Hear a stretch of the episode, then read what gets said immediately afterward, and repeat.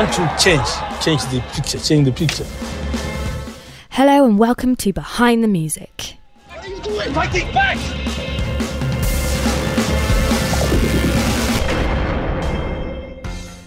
These three special shows explores the art versus oppression section in the Human Rights Watch Film Festival currently taking place in London.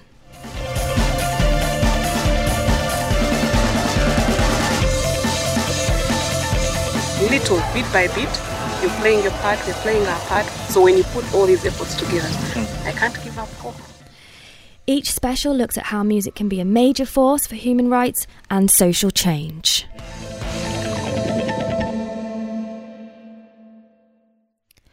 In this show, Will looks at Beats of the Antonov.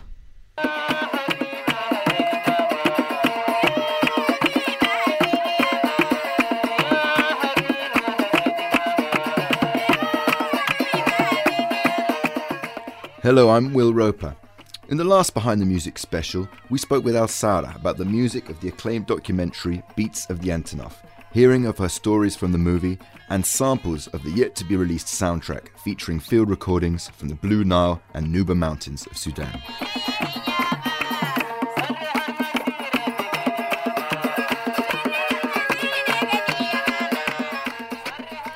Over the weekend, we were lucky enough to have the film's director, Hajooj Kuka, come into the SOAS radio studio as he was visiting London for the film's screening as part of the Human Rights Watch Film Festival.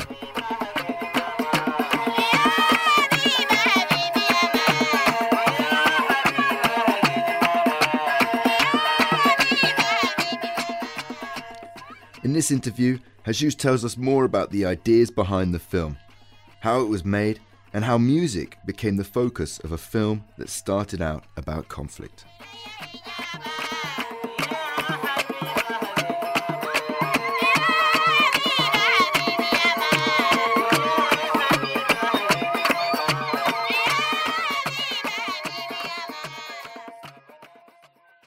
Hajooj, it's lovely, lovely to have you here. Welcome to SOAS Radio. Thank you, thank you. You're here for the Human Rights Watch Film Festival, showcasing your your movie Beats of the Antonov. Yeah, this is the London premiere of the film, and I'm excited to be here. Excited to be in London. Can you explain a bit about the movie? Well, the movie is about music and war, and um, I had I had other movies I made, and, and most of my films are about Sudan, and I'm from Sudan. And normally they're heavy, and if you come to me and we're all hanging out and we want to watch a film, I'll never let you watch my films. So I wanted to create a film that everybody wanted to watch, and everybody would have fun watching, and at the same time understand what's happening. So music is is that medium that allows you to go into something deep mm. at a human level mm. so people can understand it people who are not into who don't really care about the politics of the things whatever can actually get really to know the people who the conflict is and music the way it is it tells the story so now i'm using music to tell the story and it went way beyond what i expected and, and you have my film Yeah, and you get well, you get that just from the title, uh, Beats of the Antonov. It's yeah, and and the title. So the Antonov is this cargo plane. It's a Russian cargo plane that should have nothing to do with war, but the Sudanese government is using the cargo plane to to drop these barrel bombs that actually are very. They're not accurate at all. So what happens with these bombs? They just fall randomly on citizens, on whoever, and just explode. So you have these beats, which is the sound of the bombs, which is death. But then beats is also music and life. So now you have the contrast. Mm. yeah, you get a real from your film a real sense of life going on. It's not a one-dimensional look at like victims of a war. It's like Exactly. It's not the one narrative of victims in Africa. It's hmm. uh, a celebration of life, of what human beings do in time of any time. They celebrate and they live. Hmm. And in the film, it's obvious. These people living in the refugee camps are living and they're celebrating life and they're very alive. And can you tell us a bit about the area? So it's set in the Blue Nile and the Nuba Mountains. Like, what's what was the what's the importance of that? And what's going on there? If you can. So in 2011, Sudan split into two countries after a very long civil war that cost a lot of lives, a lot of refugees, all that, a lot of human suffering. And after the separation, the new war started. Like actually, it was a few months before the celebration was actually finished. So in the June 6th of 2011, a new war started in Nuba Mountains. Three months later, Blue Nile joined. So there's this new war that's starting. Uh, now we have like thousands and thousands, I think uh, almost a million refugees because of that war. And we have a lot of casualties. The war's been going on since then. And the film started by me trying to go cover the human atrocities that is happening in, in these areas, in this new war that's in, in the Sudan now that's in the north. So it's the North Sudan. But it's, it's, it has has had a history of of being a, it seemed a little bit history of being in between these two, but also being as a place of refuge for for people. Yeah, in the previous war, the people in the Nuba Mountains fought with the people who are now in the new country, South Sudan. So they were part of the rebel group that was called the SPLA. So they fought with them. So they used to be the middle ground, the place where a lot of the war happened. So they are they're experienced in war, if you want to say. And um, after the se- separ- uh, separation of the two countries, SPLA still was very strong in Nuba Mountains and Blue Nile. The governor from the Nuba, uh, Blue Nile was uh, SPLA, and the Nuba Mountain area, which is South Kordofan state, had an election that a lot a lot of people say was unfair. And then what happened was the government, after the separation, they tried to disarm the SPLA, the remaining party uh, in Nuba. Mm-hmm. And when the soldiers refused to, refused to disarm, the war started, and we're still going on with the war. And that's still yeah, still going on. It's still going on, and, and the rebels control a big area. Mm-hmm. And that's the area where I'm living right now. I'm living in their capital city. It's called Kauda. Mm-hmm. And amazingly, I have more freedom there to work as a filmmaker, to do whatever I want to do. There's no national security, there's no censorship.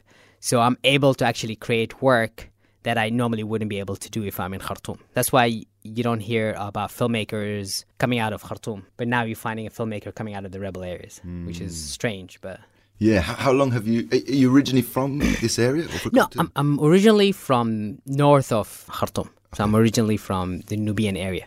And I chose to be living in the Nuba Mountains, so we're related, um, because of I have the freedom to work. You've got that artistic freedom Yes. to do that. Yes. You got an idea from real idea from the film uh, that that in a way it was about Sudanese identity and that this this war is from from that idea to be Sudanese now for some maybe the more dominant doesn't include the the rich multiculturalism that is there. Exactly, and Which I used think to be its like its strength and seen as its strength. Yeah, it, it, so to me, the core reason for the war, and this is what the film actually is about, hmm. is identity. So we have a central government that's trying to institute an Arabic Islamic identity on everybody. Hmm. now, if you look at the people, and then if you see my film, you, you quickly you'd realize these these are Africans. The music is African, the dance is African, the food is African. So all these people who actually are not Arabs. So they're not part of this national identity. So they're not part of the Arabic Islamic national identity. So they they become second class citizens and third class citizens, and they never see themselves in this government hmm. or in this country. And then this is the issue, and this is the reason why there was the first civil war that resulted in the country splitting. Hmm. And this is the reason why now there's two civil wars, one in North Sudan, one in South Sudan. Hmm. So what my film proposes is we have to solve this issue before we go forward. We cannot just have a political come and be like this is a political issue, just uh, different parties coming together, having a peace agreement, and splitting power. That doesn't work. We need to solve the core issue. We need to, to create a Sudanese national identity on the government institutional side that is peaceful and that can cover all of Sudan. So any Sudanese person can feel I'm part of this identity. So, can you tell us a bit about how how this film started? So, you went, you were filming or reporting in, in the area about the about the conflict. that right? So I went to report and cover the conflict. So in the refugee camps and in the war zones. And I was doing that. I was like went there, talked to the refugees, talk about how the bad situation is, the health situation, the bombings, how how many people died, and all that. And all that happened. This, mm. the situation is really bad.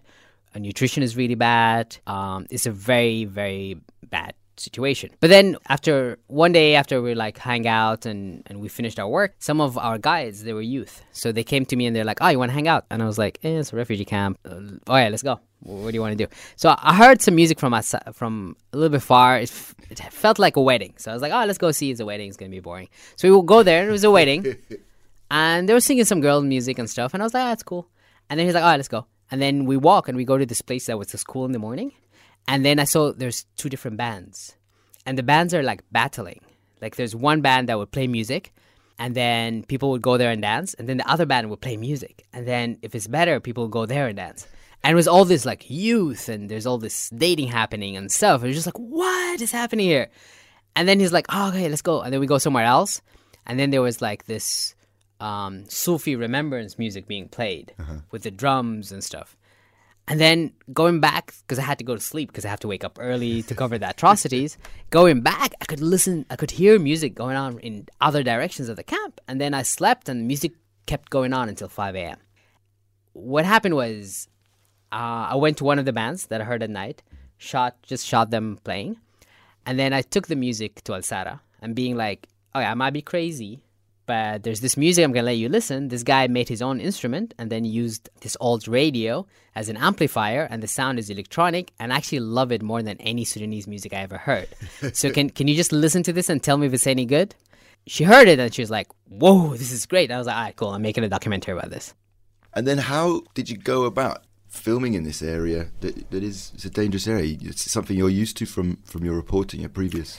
No, no. The first time I experienced being bombed at was there. The first time I experienced jet planes flying over my head, dropping bombs, and Antonovs dropping bombs, and war zones, and soldiers actually using their guns, and Kalashnikovs shooting all over was was during this war and recently. So it's it's a weird experience because it's not like you're used to it, but because you're with everybody else, you're with pregnant women, you're with uh, children, you're you're with other people. So you're all getting bombed at the same time. So it's a mm. communal experience. Mm. So somehow you just everybody looks out for everybody. And at the moment when you're getting bombed, you're not really just thinking about yourself. You're just thinking about get down. If there's a kid, you're like, hey, jump, jump, jump in the foxhole stuff. Like it's and you all come out and you all like checking up for each other and stuff. So it it's weird because it doesn't take courage once you're there. The courage is just to go, but once you're there, you're just you're just dealing. You're not courageous or anything. Uh, I do do a few things that are weirder than other folks because everybody jumps and runs away while I have to like stand still and make sure the camera gets the right shot and stuff. So some of the stuff people think I'm crazy, which is you know I only did it for a couple times until I got the shots I needed. Like I needed one, I needed like I need I needed a good fighter jet shot. So I had to like be out there and take in that shot. So I got my few good shots, and then I stopped doing it. To make this film, how long how long did the, the process take from this idea, taking it to Alsarah and saying, okay, let's let's do this movie to to the end? So it was a two years process that was really sped up in the end. So it was two years off. You started in 2012? 2012. So 2012 ended in 2014. I was editing until the last minute, or actually beyond the last minute, and um, yeah, basically, basically the film was uh, done throughout that period. So what were the, the most difficult things to, to deal with whilst you were doing this filming? Travel, travel is always the hardest thing. To get there, uh, you go to if, to if today from London you want to get to the to where I was living in Kauda. So you have to fly from here to Nairobi, from Nairobi to Juba. From Juba, take a WFP UN plane that you have to pay for because you're not from the UN, and go to the refugee camp. From the refugee camp, you have to find a car that drives you for eight hours hmm. into the city, the rebel-held city. And if you're there, there's still another six hours you can drive north. There's a few hours you can drive east west. So traveling to the different areas to cover this thing was very expensive because a gallon of gas over there is like 60 pounds or something. So it's very expensive. Hmm. So basically, to travel, you have to have a, a lot of money and a very good reason. Hmm. So that was the hardest thing. Uh, there was a lot of walking, there's a lot of like travel. But then what I did was I actually started living there. So the last time I went, I was living there for five to six months before I went out. And then the only reason I left was because of the, uh, I had to, uh, for the festival tour of the film. And I'm actually back there. So I'm living back there now. Okay, so you'll be Yeah. going going back there on Monday. Oh, I wish, I wish, I wish. No, but the film festival tour was going to take another couple of months. So I'm going to be back in July, hopefully before the rainy season, and hopefully work on my next project. Any ideas of what that's going to be? Well, the idea I have is uh, romantic comedy, Uh-huh. and I started this uh, drama group. So the idea is this romantic comedy set in the war zone, Okay. And I don't know if that's going to be good or bad. With the drama groups all from there, we started it. We're practicing, so uh, let's see. Let's see. Sounds exciting. Yeah, it's going to be a lot of music too. yeah. There, there's in the movie there are well, you talk to lots of lots of different people, and uh, there were some particular characters like like Joda who who struck who sort of stuck out for me. Yeah, who are the, the, the, the most interesting people you you met? Some some some characters you might have met. So Joda definitely was the person why the film was made, and it's just because it's a person who commu- can communicate better using music than even words. Like hmm. he's amazing, and you can just when somebody's an artist, you're like, man, this guy's an artist. You can take him from here, throw him in London, throw him in New York, throw him in Berlin. He'll he'll survive.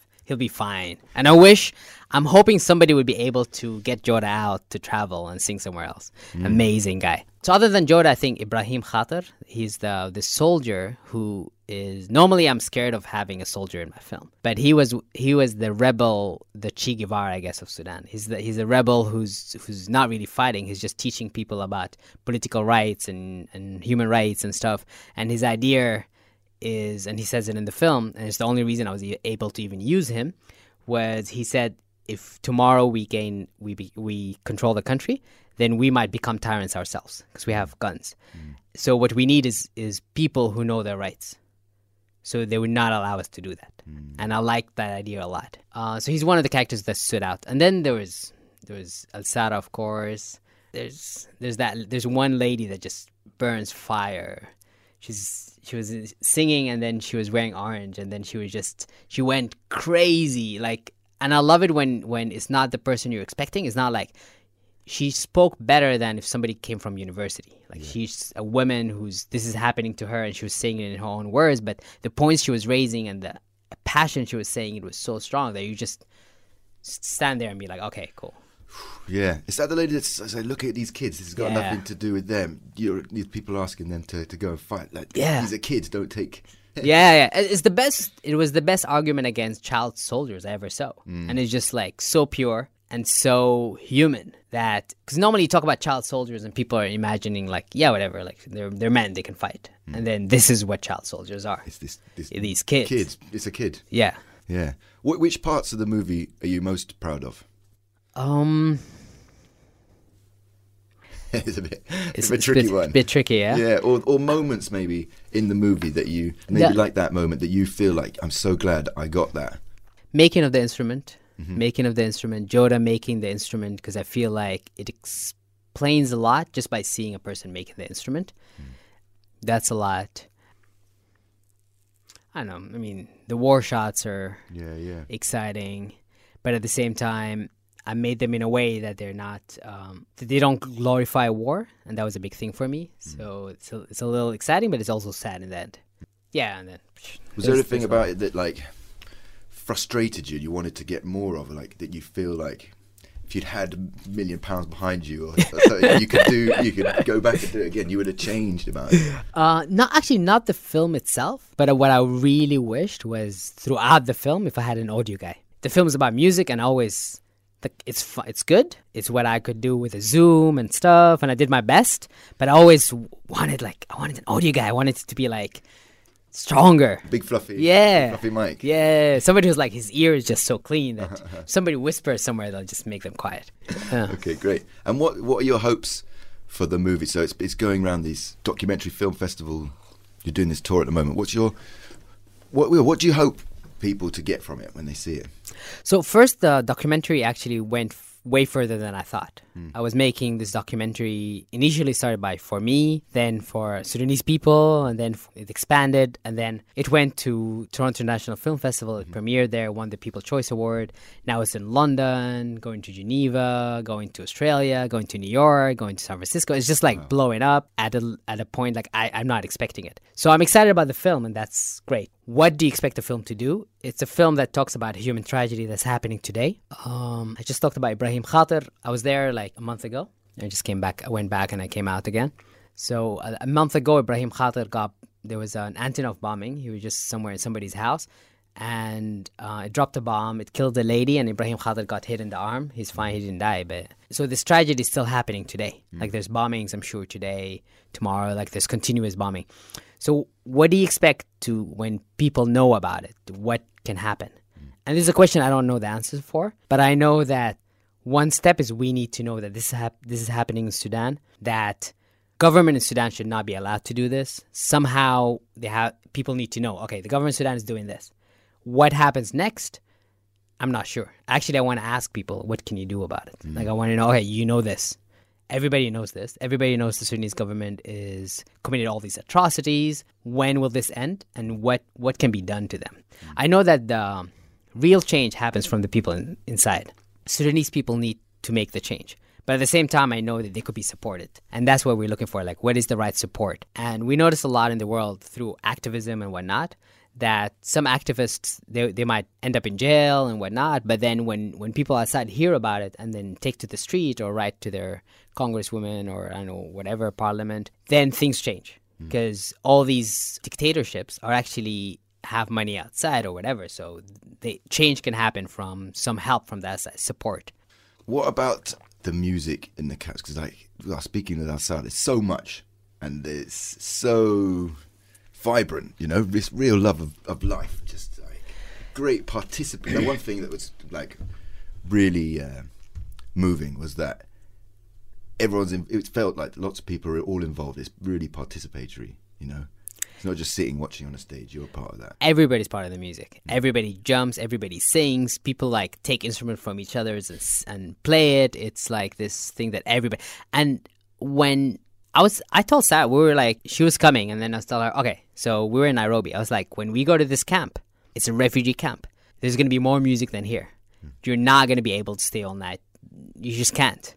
And then she thought I was over exaggerating. He's just like, you know, just talking it up. And then we go there, and then we were never, like, not even one night could we stay up all night listening to the music. And we couldn't, we just had to, like, listen to, we were randomly, w- nothing was set up. We were randomly going to a place. It's like, what? Okay, so now you're playing. Why are you playing? And then, is this a wedding? No, it's not. Why are you guys playing? So, Why do you think there was so much music? um, there's a lot of theories. One of it, I think, is when you get so close to your life taken away from you, you celebrate life more.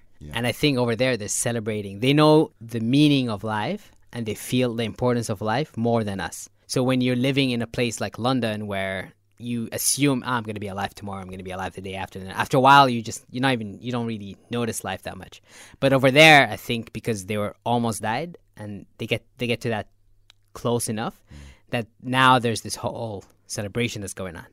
And then now it's playing a lot of roles. Like one of the roles that it's playing, you have this war against their own identity.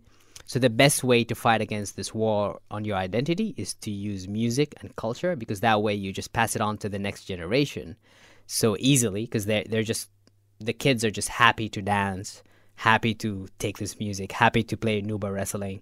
So they're just taking it because it's fun. And it's passing on this your culture to the next generation easily. Um, not that i'm saying that everybody realizes that that's what they're doing but but some people do. And it's getting passed through well learning from learning from each other how to do it creating a lot of this music. But i remember was saying about how this music is a lot well some music is passed around a lot on a cell phone ah example. yeah. Like um and one of the tracks isn't it's the captain ababsa absa I Abbas, yeah. abbas abbas um, which is a great track, and, and she said it, not a guy that sh that you guys met, but heard a lot on these. So on these Captain tracks. Abbas is he's in this area called Qualib, and um, he's not recorded in Sudan. One of the main places in Sudan to get recorded is you go to the TV station and they record you. So he normally sings after he drinks. Yeah. So he was like, you know what? If I I cannot sing if I don't drink, and if I drink and I go there, they're just gonna say people from Qualib they're just drunk. So I'm not gonna record. So he was never actually recorded beyond. A lot of it was the cell phone recordings or simple recordings or what, and that's what we have of him. And he's one of the most famous singers in that area, or the most famous singer. So his so- his songs, the ones that have been recorded, have, have been passed around Like that, yeah. cell phones. Yeah, everybody listens to Captain Abbas in that area, Yeah. and he was never recorded in an official What setting. does what does he sing about? Uh, his, remember the track. his songs are like a lot. So this is a culture where you write a lot of songs, Yeah. And almost anytime you perform your songs, you make them current. You're just always talking about the now. So some songs are about the bombings, some songs are about some gossip that happened in town, uh-huh. And that's the worst thing. If you do something wrong and, and your name ends in a song and the song is actually catchy, Oh, no. you're done. And that happens. That happens often. And then there's some songs about the soldier that did a great job or or just this lady he's really into or just drinking or just hanging out. Uh, in the rainy season and the harvest season, there's some songs that are going to be about farming and whatnot. So it's it's very organic. Like I don't even know when I talked to Joda, for example, he said he performed. How many songs did you perform? He's like maybe 250. So he can just sit here and sing for like five hours. He'd be like, "Oh, I'll sing five hours, five different, 20, And maybe make one up on us about, Yeah. about sitting around. yeah. It's great to be in London. What other music was being being passed around? With other other music from around Africa or the West or Yeah, you can. You know, house music. Nigerian music was the main music outside uh, Sudanese music that you'd hear there. Yeah. Well, what about actually rather than the music, other cultural systems there? Like there was uh, there's some shots of the wrestling that goes on. What can you tell us a bit about that? Nuba wrestling is the oldest wrestling in the world. It's um, goes back to thousands and thousands of years, and it's uh, basic. It's you have to see it. It's a derivative of what uh, wrestling is today, the Olympic style wrestling. But it's very exciting because the moment you touch the ground, you're done, and the crowd is just like when there's Nuba wrestling, there's this huge crowd, and everybody really cares about Nuba wrestling. Like the Nuba wrestlers get fed a certain way, they get to be known. Everybody knows the Nuba wrestlers. So the best wrestler at the time, like people get special food for him, and he's just supposed to train and just be in one place, and there's a whole ceremony about around him. So it's a big deal. And then uh, you come and you compete, and then everybody, like everybody knows the guy, the the top uh, few wrestlers, and everybody's waiting for that. So it's a bit, it's a very uh, important sports. And then you find a lot of people, kids playing it and getting, like afterwards, you find a lot all kids like trying to uh, play it. There's a lot of technique, of course, and strength. Like if you were the one throwing the guy, it's okay. But when you're on the floor, it's like whoa, that hurts. What about there's a part in the film where a lady has been insulted by uh, a man from another another group, and there's a, a ritual where both these groups come together to move on from that. Which was, very beautiful, I thought. And can you tell us a bit about how, how you found out about that and what if, if that's a, co- a common thing? Or Okay, so okay, first in the film, this has a lot of meaning. The whole idea of conflict. There was a conflict. There was a guy, a lady. She was going. She got cursed by this young guy, and then what she did is she went to his uh, his people. It was his older brother, and she was like, "Hey, there's a problem. We were walking. This this happened. So what the older brother did was talk to her, her talked it out, and then he threw this party. And the party, he brought food, whatnot, and people came. Her people came, and I'm talking about a party that was like like a thousand people. So it was a big party. Mm. And when people came and they did all this music and dance, and, and when they came, they came with all this clothing. They so they dressed him up, so everybody knows. His this this beautiful hat, and dressed him up, so everybody knows like he's the main he's important.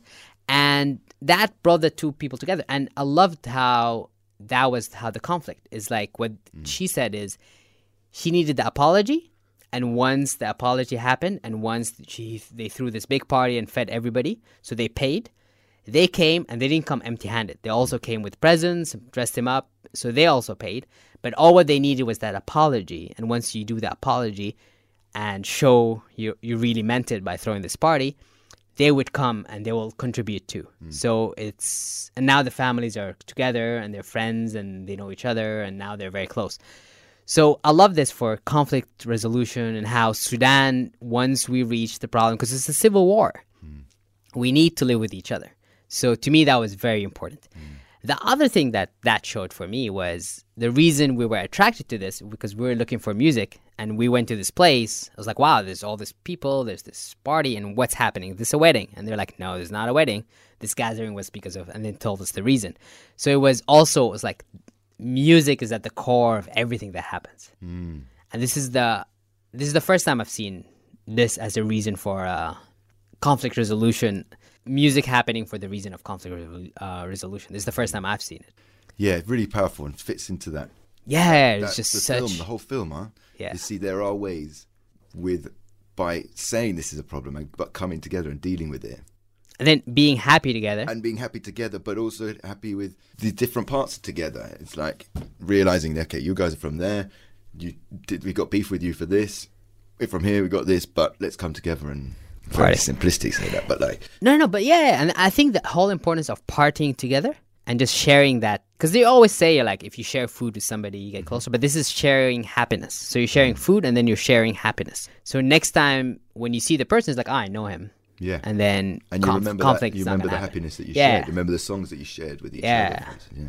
The film isn't. It's not like one narrative going in through it. So it's not focusing on yourself or Alsarah going through and interviewing different people. So you get an idea from it of these of lots of different snapshots, lots of different sounds, lots of different music. Why was that a really conscious effort on your part? Yes, yes, and it was it was a little struggle near the end because it's not character driven film, and everybody nowadays seem to just want to watch character driven films or think that that's what everybody wants to watch.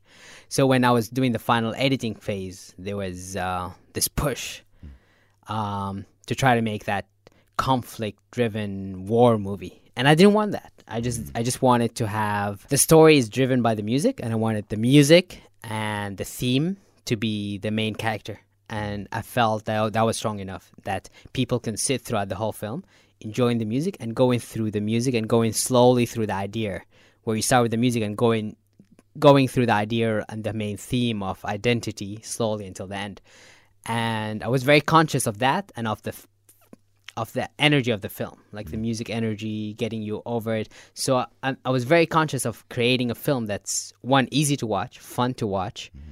and in the end, I don't want you to just know a character. I just want you to know to have in your head this image of music, this image of Sudan, this image of of the depth of it, and to think about identity and hopefully even your own identity, but to create that. So I wasn't looking for a main character that this is not the only way to create a story and i think somehow i created it and somehow it um, people are enjoying it so Yeah. Well, yeah, I really enjoyed watching it, and well, I got a sense as well that there is that it's not it's not easy to just to paint a narrative story, you know, it's, and that's what I liked about the style of it. It wasn't. It was optimistic without saying there's a, this is the happy ending. You know what I mean? And I love the music in it, but also wanted, and that's partly why it's been so nice to talk to you and Alsarah to find out more about about the situation.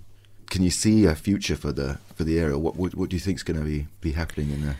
so the way to solve this issue is for sudanese people to find a way out mm-hmm. it's a sudanese problem we need a sudanese solution there are a lot of voices there's other than the armed resistance that you see a lot of in the film there's there's civil society resistance and i feel like the main solution is going to require a lot of discussion. And I think that's where this film falls under. Hmm. This is a film that asks for people to discuss identity, asks for people to discuss the Sudanese problem from a more depth, not from the shallow Arab versus African or rebels and government or religious. It just like goes into this is a complicated issue. It needs us to sit down and find a solution. So do I I'm optimistic right now because I've seen the voices Sudanese voices that are against what's happening in this government against this dictatorship are a lot now. A lot of the youth are coming out. There's all these protests that are going on and there's this move to to stop them right now uh, the government is calling for these elections and we're calling it blood elections. There's only really the government running. Uh, no real parties going on. So it's like it's basically one of those dictatorship fake elections where the dictatorship is supposed to win 99% or whatever to show that they everybody loves them. But basically only people who love them are actually going to go to even vote because the voting is just a waste of time. So almost everybody is just not not like just boycotting the elections So, um, if you want to find out more about Sudanese music or music from Nuba Mountains, maybe where where can we find it? It's hard, huh? That's gonna be hard. But follow follow our our Facebook page, Beats of the Antonov. Uh, we have the soundtrack coming out. Uh, it's gonna be dope. Alsarah is working on it, and we're also gonna do some remixes. So that I'm excited. I'm waiting for it, and it's gonna be great. Good stuff. All right. Well, I think that's all we have time for. Thank you so much, Hajooj. Really pleasure uh, speaking with you. Our today. pleasure is mine.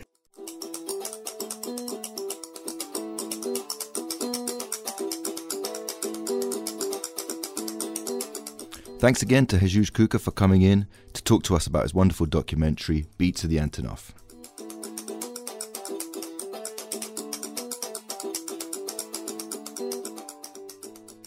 Please don't forget to look at the trailer and the links below to find out more about where you can see this incredible movie, and to check out the Human Rights Watch Film Festival website to see more.